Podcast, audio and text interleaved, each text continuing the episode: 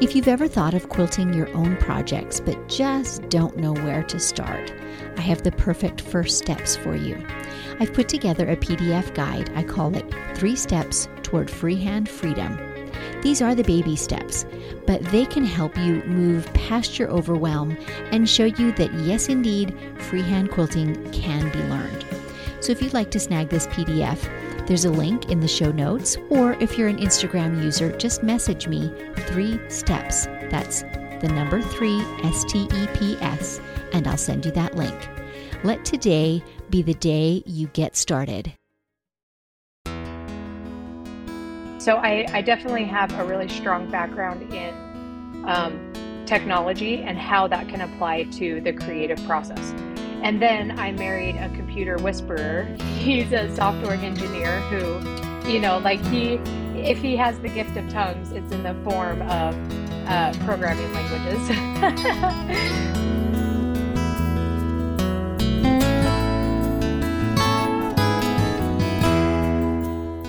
Welcome to Measure Twice, Cut Once, the podcast where we hear quilters and other crafters' stories and draw encouragement and even life lessons from them.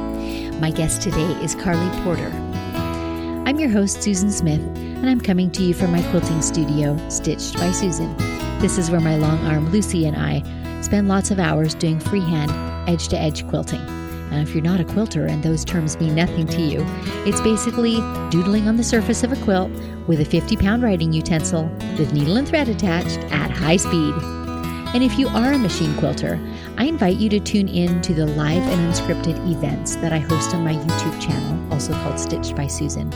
They're on the first and third Friday of every month, and they are usually one project from start to finish in real time, and they're streamed live.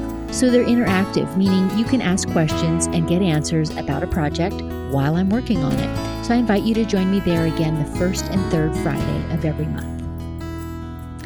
The quilting community, as I'm sure you already know, is so diverse, so colorful, and supportive. So I invite you to listen in as we meet a new quilter each week and hear their stories. Today's Pins and Needles is brought to you by The Will and Dave Show. Hi, I'm the Will half of The Will and Dave Show, a short little podcast that myself and the eponymous Dave like to record talking about the things that really matter to us, whether that's social, political, or pop culture. Usually we don't see eye to eye, but more often than not, we can find some common ground in there somewhere. And now, back to Pins and Needles with a quick tip for all you sharp quilters out there. My tip for you today arises from the project that Lucy the Longarm and I are actually working on. It is a quilt that is strip pieced and it's sewn together on a foundation fabric and then layered for a quilt. And so you've got a lot of layers of fabric and a lot of bulk and thickness going on, especially where there are seam intersections. So I've got three top tips for you when you're working with bulky seam intersections.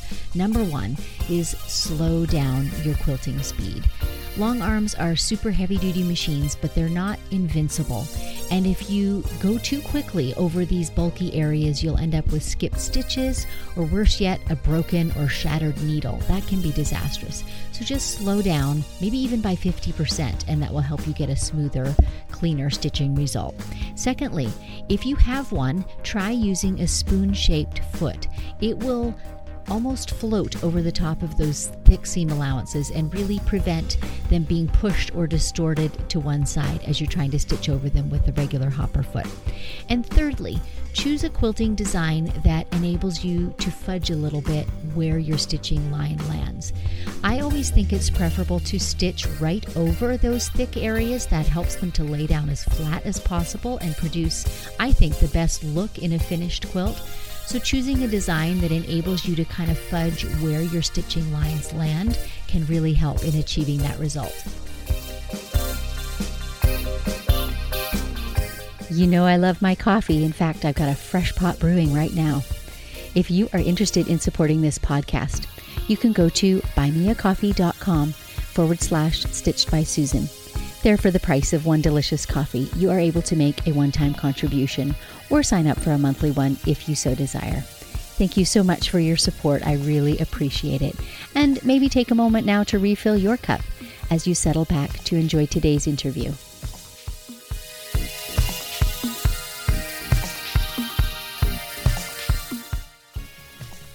Carly Porter is an artist, and happily for us, she considers quilts and fabrics her medium. She is a Houston Festival ribbon winner. She's the creative brain behind graffiti quilting. She's a very accomplished digital designer, and she knows a lot of the roses and thorns of being a solopreneur. So let's meet her. Carly, thanks so much for joining me today. I'm looking forward to our visit. Hey, thanks for having me. I have been following you since, I think, probably before you ever won your first ribbon and kind of burst onto the scene with your graffiti quilting. But let's let's back up even before that. So we have some background of what led up to that. I kind of want to know what came first in your life. Was it artistry, or was it making, or how did how did you get introduced to the world of quilts? Um, that's a wonderful question, because I answer this one a lot. I consider myself an artist who happens to make quilts, not a quilter who makes art. So my journey with artistry came long, long, long, long, long before I learned how to quilt. And so now my journey within quilting is kind of just fabric and thread is the medium that I have found and I've stuck with. Um, and it's kind of the medium where I have been able to apply all of my artistic skills that I've had since childhood. So definitely the art came first and the quilting came second for me. I love to hear that your artistry came first, because for me it was the opposite. So I find that so interesting. I never considered myself artistic in my whole life until I got a mechanized needle and thread under my hand, and, and away I went. So it's just so interesting how we all approach it differently. So I do have one burning question, though, because I think your first, it seems to me from where I'm standing, that your first launch into the quilting world was the Houston show at which you took your musical symphony quilt. What in the world was that like, going to Houston for the first time? Yeah, that was so, so insane. I would say that my quilting journey started a little, a tad bit before that. Um, but definitely the quilt Shimmering Symphony was kind of what put me on the map as a quilter and as like kind of someone for people to start watching. I think that was kind of where I started to get a little bit of notoriety in a sense. Um, so, and I had actually been to Houston once before. So the Shimmering Symphony quilt um, went to Houston in two thousand twelve, and I had actually gotten to go to Houston in two thousand ten for a different special exhibit called Text on Textile. Um, And so being able to go to Houston the second time, I kind of understood the gravity and the magnitude of where I was, because I had that previous experience um, the couple of years before. And, you know, the, the quilt that I made that got into the Text on Textile um, special exhibit was definitely not anything like um, masterful, uh, but I was very, very honored. And I knew that I was in such, such, um, wonderful company, just being, just having a quilt hanging in Houston. And so um, when I got to go back in two thousand twelve for the award ceremony, when Shimmering Symphony won, I, it really hit me hard, because I understood kind of how huge the magnitude was of being in a show like Houston. Um, so yeah, so Shimmering Symphony is kind of the quilt that really put me on the map. And it's one that's also special to me, not because it won first place, but because it was also the first quilt in my journey as an artist. When I started doing quilting, that quilt was kind of the first quilt where what I had envisioned in my mind was synchronized with what I had executed with my hands. And as quilters, we know how how difficult, when you're starting any new hobby, how difficult that is, where it's like you have good taste and you have good style and you know what you want your quilt to look like, but getting it to look that way is like a whole different ballgame. So that quilt is so special to me, because for the first time in my life as a quilter, what I had executed was actually what I had envisioned. And so for it to win first place was kind of the cherry on top, and kind of the validation, the outside validation that felt really good. But even before, you know, I had entered that quilt into the competition, I felt so good, because I felt like my my physical skills were syncing up with my um, with my vision. And that was just like a, a rebirth for me as an artist, coming into this quilting medium and kind of really, you know, because like you and I are opposite, where you said you started quilting and that's where the artistry emerged, where I feel like I had art and then the quilting emerged. And I think the beautiful thing about both of our experiences is that no matter where you come from, discovering quilting is like a rebirth as an artist. So yeah, so that quilt is very special to me because it felt like I was just this little newborn baby in the quilting industry. And that was kind of like the, the foundation that really launched me into thinking like, okay, it's not just like a hobby I'm good at. This is something that I could really devote my life and have a career out of. And that That's amazing. Was a huge blessing. That's yeah. amazing. I mean, honestly, you made a whole bunch of points in there. One of the things that I hear so frequently from quilters is, I don't enter quilts in the show because I'm not good enough, or or I'm not confident enough, or or all those things. What do you have to say to that person? Like, what what's the criteria? I, I mean, I have some ideas, but I want to hear yours. What's the criteria for being, you know, air quotes, good enough to enter a quilt in a show? Um. You know, that, that is such a loaded question, I think, because it is. um, I have I have such a love-hate relationship with competitive quilting, um, you know, because I've won ribbons and I've also lost. And so I think for, I guess if I could give advice to anybody who wants to be competitive, um, y- make sure your skin is thick. And and I've also learned that if I if I make a quilt for the sake of competition, I'm usually disappointed. But when I make a quilt that feeds my soul and then it happens to win a ribbon or two, then that just becomes an accessory to an already rich and fulfilling journey as an artist. Um, so yeah, so I, maybe I'm not the best person to ask because I wouldn't first call myself a competitive quilter. I feel like I do the work that I do that feeds me. And then I feel like if it's quote good enough, then I see if it can compete. Um, but you know, that's so hard because it's like the cynical reality is that not every quilt is good enough, air quotes again, you know, for every show. And so if you're chasing that, you're going to be disappointed. So I don't know, maybe that's kind of cynical, but don't hold your breath on your validation, feeding your soul by coming from judges because it's fruitless. That's that's an excellent point. I think, too, honestly, there's such a huge range in shows where you can enter quilts. So you have been to Houston and in some of the big shows and entered there and, in fact, won ribbons. I actually haven't. So my mind goes more, honestly, toward local shows, shows or regional shows where um, my criteria is kind of, well, if nobody enters quilts, there's nothing to see, right? So just enter your quilt. So that's kind of my my um, entry level. You can see where we're different in that. But I can really appreciate that, yeah. that that your validation needs to come before ribbons and judges. Yeah. And they're just a little bit of yeah. happy frosting that you may or may not receive. Really good Totally. Point. Yeah, and I think, and this is kind of a life lesson for me. It definitely applies to quilting, but I... I firmly apply this to my life, and it'll sound cynical, but I think there's so much truth behind it that it's, if you drop your expectations for everybody, then you're never going to be disappointed. And I know like that sounds cynical to be like, well, yeah, you just don't expect anything. You expect everybody to let you down. But really what that means to me is that if we can just appreciate where each other shows up, judges of quilt shows included, and just appreciate where everybody is coming from, then we can see and recognize the beauty within this industry instead of constantly comparing it to what we expected from people around us. And I think that definitely applies. I mean, I feel like I've had, I had a really strong um, experience with this exact thing in two thousand seventeen and two thousand eighteen with the Houston Quilt Show. So in two thousand seventeen, um, my son was born in June. And the Houston Quilt Show was in October on Halloween. And I was, and I had a quilt in the competition, and I, I was feeling pretty confident about it. It wasn't like a thousand hour type quilt. I had spent a lot of time on it, but I also, I, I just thought it would be a good show to enter. It wasn't mm-hmm. like I was working on this competition quilt.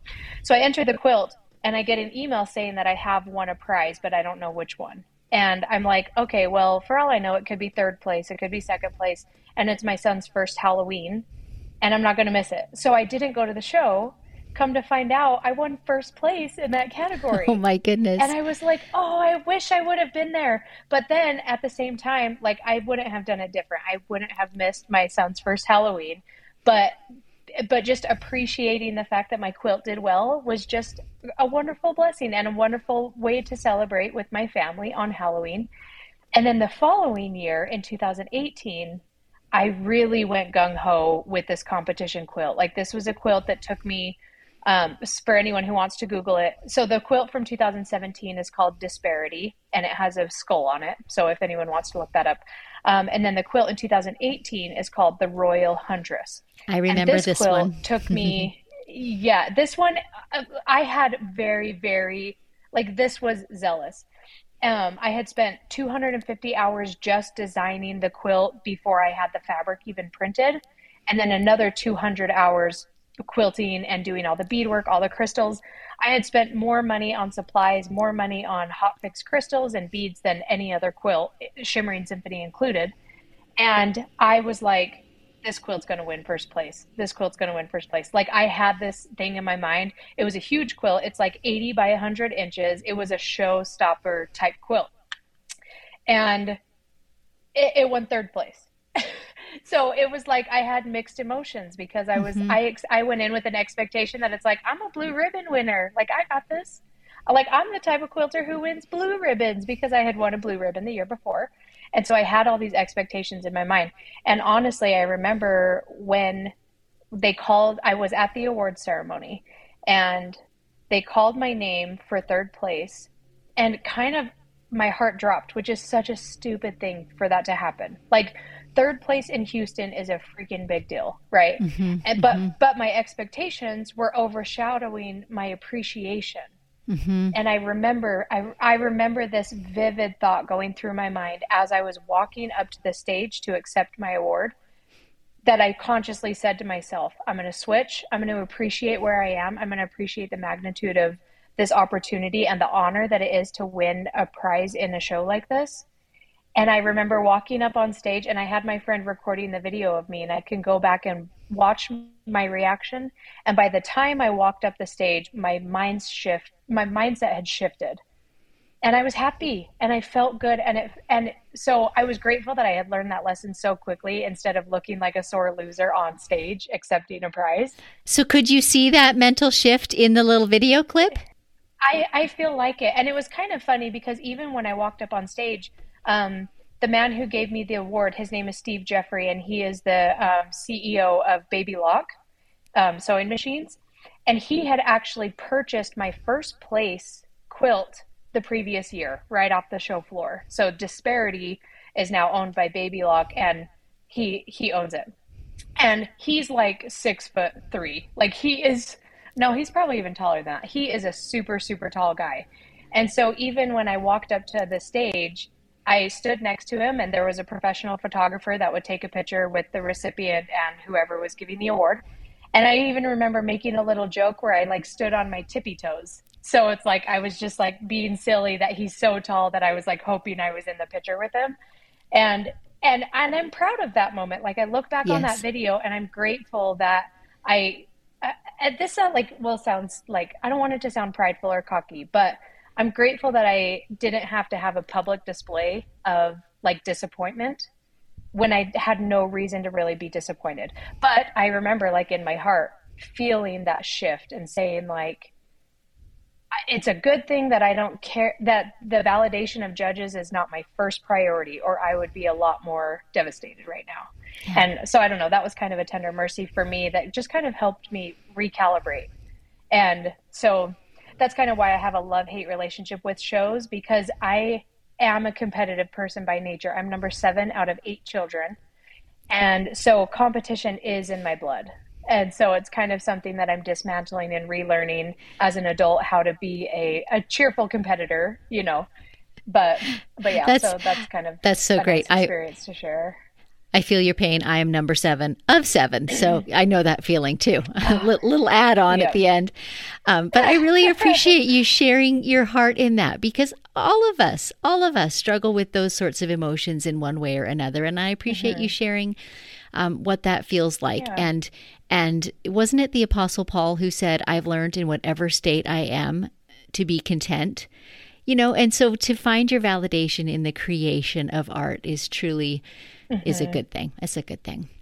Yeah. So, and I think that's such a huge gift that we, that really, when we're striving to be good artists, if we, if we are a master of our technique, but we never learn that contentment, what a sad thing that is, you know? So yes. I'm, I'm grateful that I feel like my journey with quilting is not just tactile. It's not just physical. It's been kind of a rebirth for me as a creative and what that means and how I connect, you know, how I connect to my own deity, even in terms of what I put out into the world. So mm-hmm. Mm-hmm. Yeah. Okay. I'm going to pick up one point from that story and go back to it. You were talking about designing okay. the fabric for your quilt. And mm-hmm. maybe many yeah. of our listeners don't know what you mean by that. And this was kind of another iteration of your business, but maybe tell us about that since, since we've yeah. touched on it already. Okay. So I, um, I went to school for graphic design. So I definitely come from like a, a digital background in terms of the art that I create. I do a lot of computerized quilting designs, um, some machine embroidery design. So I, I definitely have a really strong background in, um, technology and how that can apply to the creative process. And then I married a computer whisperer. He's a software engineer who, you know, like he, if he has the gift of tongues, it's in the form of uh, programming languages. I love so, it. Um, yeah. So, so it's cool because after I got married and I continued my journey with my relationship with art, it was only enhanced by the things that he was able to help me with. And one thing that I just uh, really, really loved the idea of was creating a design. And instead of trying to piece it or applique it or paint it onto fabric, I started looking at the digital routes that I could take to achieve the aesthetic I wanted, but in a way that my hands could actually produce that thing. Like I'm not a piecer, I'm not an applique person. I'm not even really a painter. For being an artist, like, yes, I can paint, but I'm, I wouldn't call myself a painter first and foremost. So for me, it just felt natural to do my design process all digitally and then have it printed onto a single piece of fabric. So, you know, ninety percent of my quilts are technically whole cloth quilts because the design is achieved by fabric printing instead of piecing or applique or anything like that. Um, so both the Disparity quilt as well as Royal Huntress are both custom printed quilt tops that I designed digitally and then printed and then quilted over. Okay, got it. And you have um, you have many facets to your to your business life, but that is one of them. You have a whole company that's around this process of printing fabric, and you're not the only yeah. designer in it. You have brought the work of multiple quilters to life in this way. Yeah, yeah. So this company is called Honest Fabric, and it was launched in two thousand eighteen. Actually, I started promoting it when I was in Houston. Um, and I would stand next to my Royal Huntress quilt that was hanging in the show. And as people asked me about it, how I achieved the process, I would tell them about custom printing large format pieces of fabric. So, um, so Honest Fabric was kind of born not first and foremost as like a business venture. Like I wasn't like, oh, this is something that's going to make me a million dollars. That definitely was not my intention or process going in.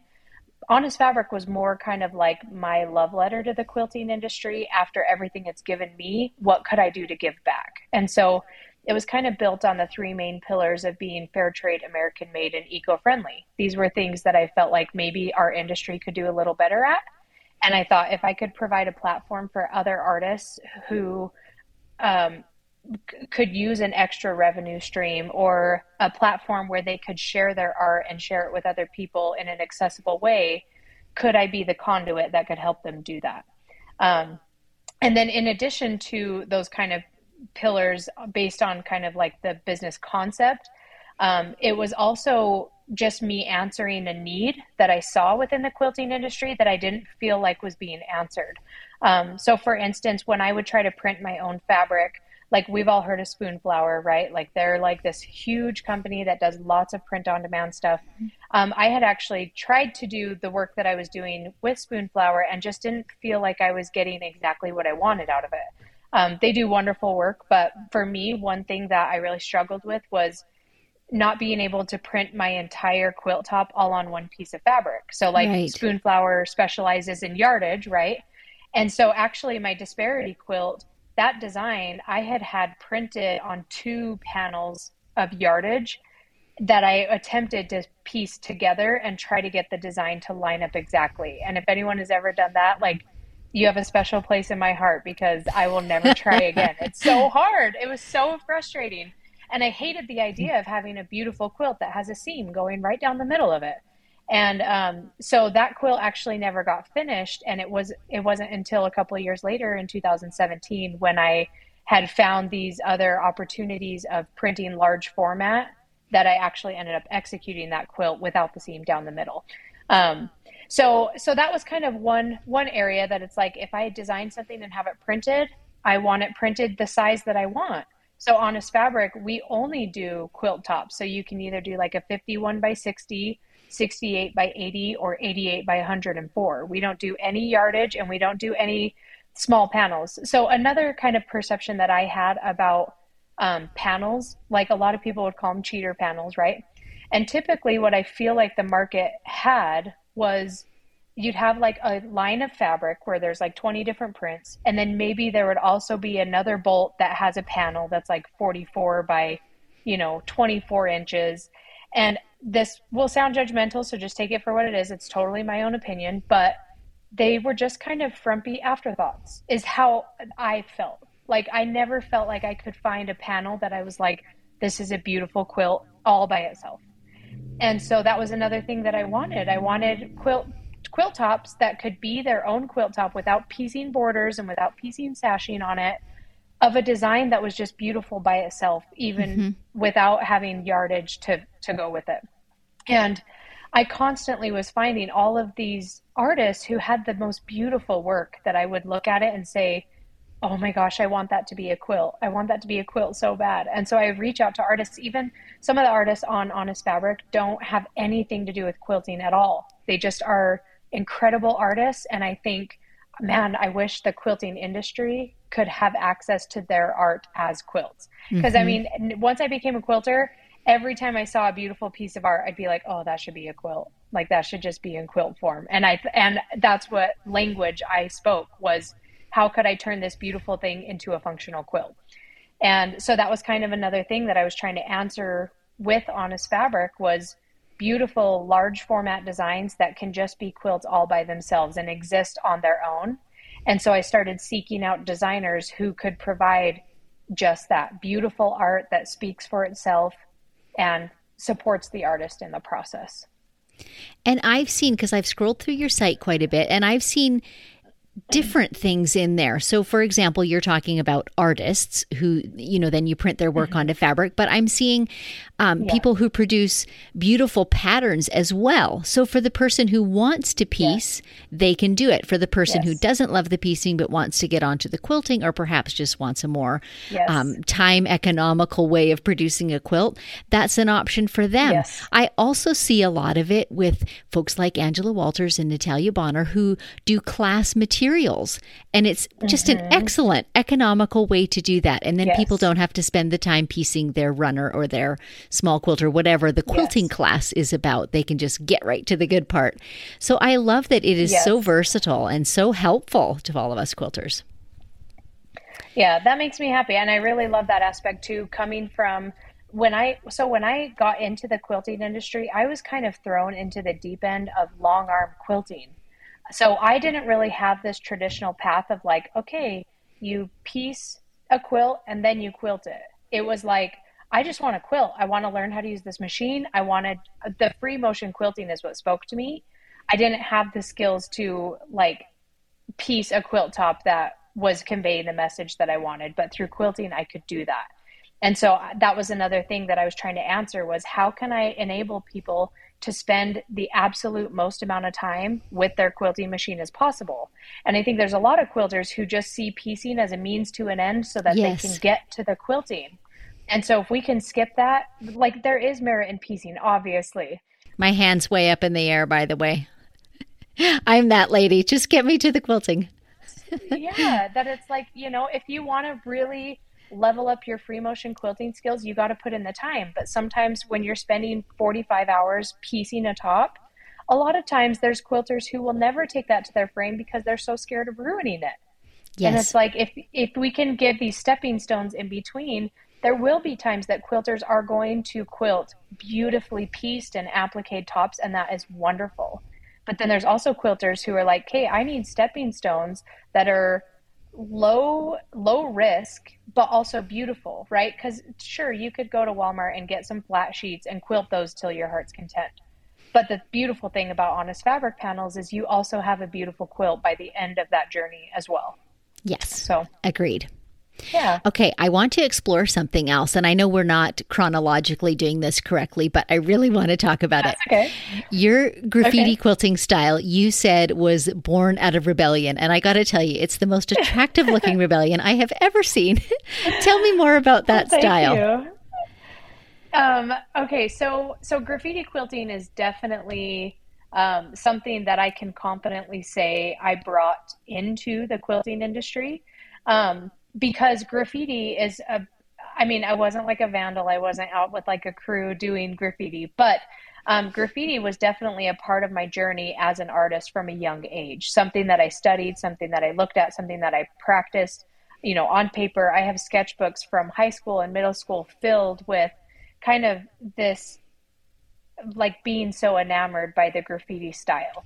And it was so interesting how my aesthetic and my, like the styles that I gravitated towards with like bright colors and very bold and very kind of pop art style of graffiti, how that just kind of like French kissed all of the experience that I had had with like the quilt police, all of the rebellion quote that I had seen in the industry, how every time I would break a quilting rule that the quilting police told me, it would enhance my aesthetic of my quilting. And so yeah. It was just kind of this perfect marriage between the aesthetic I was going for, but then also the entire thought process of what graffiti quilting is and how it's kind of like sticking it to the man in terms of like, what is the traditional norm within the quilting industry? Like, if you haven't learned by now, I'm kind of a disruptor, and I don't try to be, but I think that's kind of my nature, that usually when I come into a room, I'm a disruption, or when I come into a new hobby, I disrupt. And when I'm learning something, I am rebellious and I ask questions and I question authority. And that's probably why I'm such a good business owner, because I don't like having a boss. Like, I'm just not the kind of person who likes to be told what to do. And so it serves me well, but it also gets me in trouble. But, but, you know, so, so graffiti quilting was definitely um, me just kind of expressing myself and expressing my style. But then there were these little experiences with the quilting police that I would specifically go out of my way to break rules. And I found that breaking those rules completely pragmatically and very mindfully enhanced the aesthetic of the quilting. So, yeah. It makes it makes your work stand out in a crowd, because it's different. Mm-hmm. And I think it kind of did turn the quilting world on its head. And I don't think that's a bad thing. I mean, that's how yeah. that's how new things are born. That's how new things are born. Just totally. Yeah. Yep, I totally love it. Yeah. We're just yeah. having such a good time here, but I have a couple more questions that I specifically want to get in if we could. Okay. I love okay. to play this kind of roses yeah. and thorns game. So like, when you think of your quilting business, because you wear a lot of hats, you do a lot of different things, mm-hmm. what's kind of a favorite, yeah. a rose, and what's maybe a thorn, a less favorite thing to do that, you know, you've just got to get done, and you can choose which one you want to go first with. Oh, man. I think, I, I guess I'll start with a thorn, and I'll get the complaining out of the way. Um, I think the thorn of business ownership for me is marketing and social media. Mm. Like, I... It's such a necessary evil. And I wish that one day I could become so successful that I could successfully still have a business where I could delete all of my social media presence because it's mm-hmm. so tiring to me. Um, so that's something that I, I'll, I'll be honest. Like I, I, I struggle to keep up. Like, it's definitely a part of my business that it's like, I feel like, the that's the rat race, right, of being a business mm-hmm. owner, is like constantly pimping yourself out, constantly promoting yourself, constantly um, exposing yourself and kind of exhibiting yourself, that for as loud as I am and as for as much as I disrupt, it's weird that I'm also not like an exhibitionist anymore. Like I used to be, I used to have to kind of really fight for attention. Again, being part of a big family and being one of the youngest, it's kind of in my nature to be noisy and fight for attention. Um, and then as I've grown older, I've kind of felt more secure in my relationships and kind of more secure in my identity and in my, uh, my existence, so to speak, that now I just, I don't know. So I feel like social media is something that I have to mindfully tell myself to show up, because it's not second nature to me to and I feel like be loud on social media. I feel like if you ever find the answer there, let us all know, because I'm sure, as all entrepreneurs do and as I do, you're always kind of listening to podcasts and reading things and YouTube videos and whatever about growing your business, yeah. right? And and the goal is always you get to choose your own hours and choose how much you work and, you know, yada, yada. But right. the truth right. is what you've just described. If you don't keep sort of feeding the machine, it really does peter right. out. So yeah, that right. is an ongoing balancing act. Yeah. And if, if we had more time, maybe next time, we'll talk more about how that, how yeah. you balance some of those even with family and home life too, because I'm sure totally. that's something you consider a great yeah. deal as well. Yeah. Well, and I love that you use the rose and thorn analogy, because I would say that the thorn of social media, the, the very same rose that we're talking about, um, is also that I have found.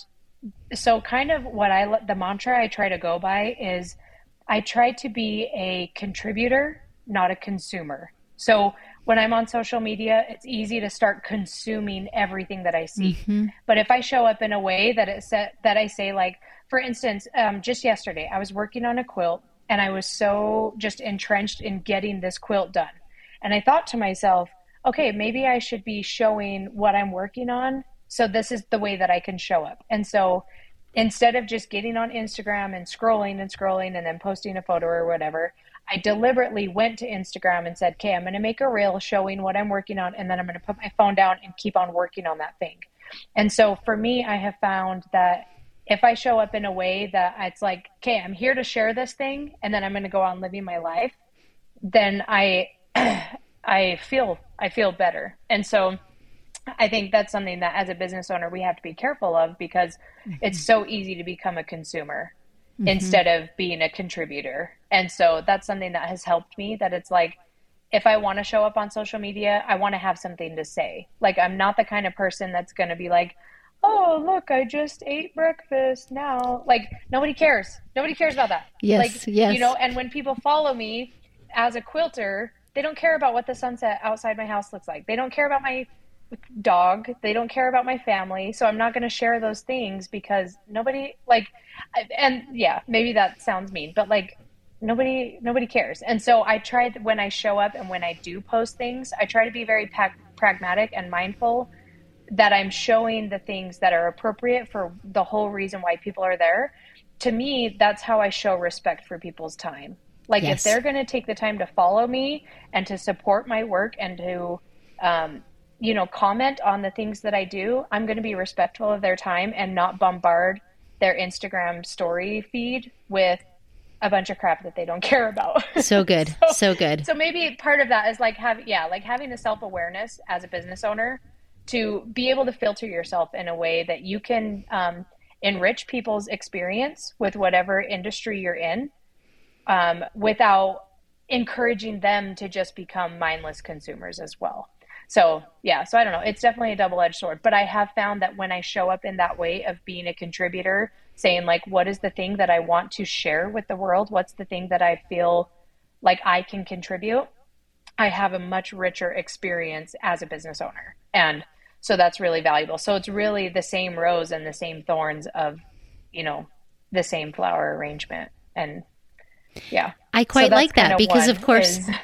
yeah, of course the rose and the thorn are the same plant, and they, you know, receive mm-hmm. the same food and water, but there's a rose in one place and there's a thorn right. in another. So there's right. kind of a life lesson in there somewhere, yeah. isn't there?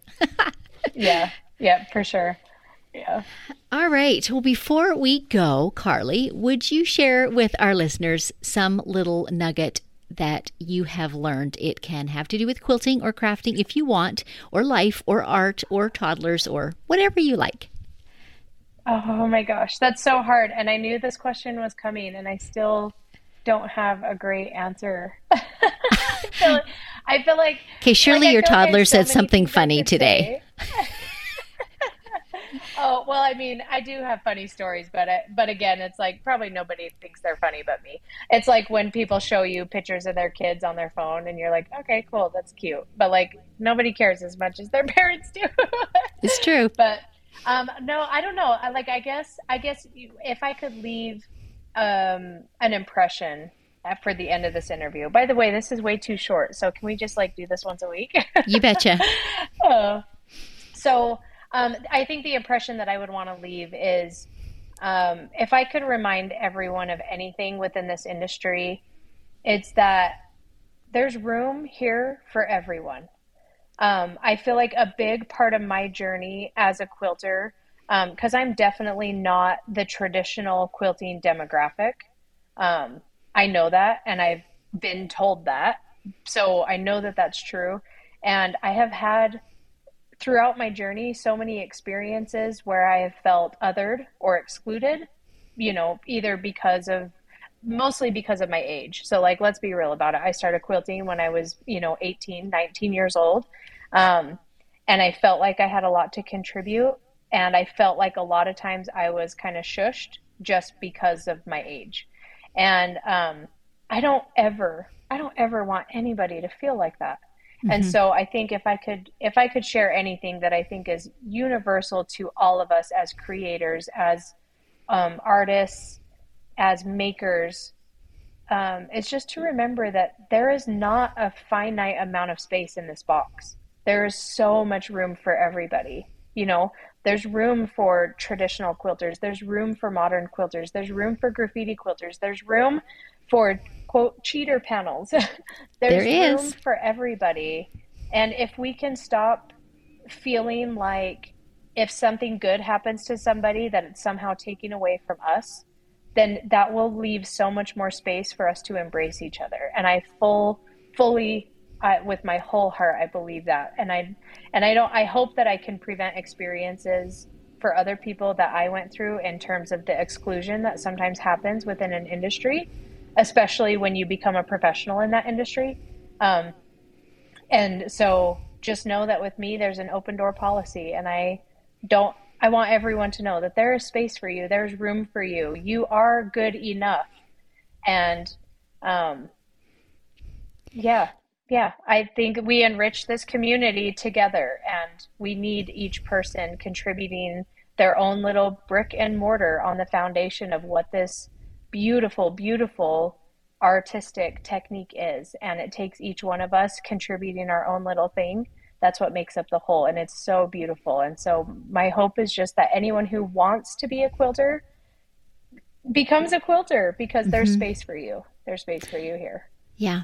I I feel like that has maybe even shifted in the last ten years or so, five or ten. Mm-hmm. With the advent of social media, this is another Rose portion of it.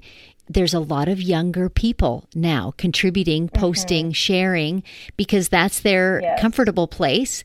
And I think that is changing. I think that there is a lot more openness to to um, different styles and aesthetics coming in. And I'm glad to see that happening. Totally. Yeah, me too. We need more of it. We need to, us young folk can give everyone to run for their money. So I'm here for it. Of course you can. It's kind of funny. I'm really age-wise, I'm among the older folk, but I'm relatively new to the quilting industry myself, less than ten years, certainly. So I kind of, yeah. I kind of see both sides of it. Yeah. Well, yeah. Carly, this has just been a joy, and absolutely, let's do it again. It, it has been a real pleasure. Thank you so much for joining me. Yeah. Thank you for having me. This has been awesome. I could talk all day long, so call me again. Thank you for tuning into the show. If you enjoyed this podcast, would you consider leaving a rating and review on the listening app of your choice? And please, please do share this episode with your friends that you think would enjoy it. I'd love to hear from listeners who'd like to nominate a crafter with a story to tell. If you know such a person, or you are one, email me at info at stitched by susan dot com. So until next time, may your sorrows be patched and your joys be quilted.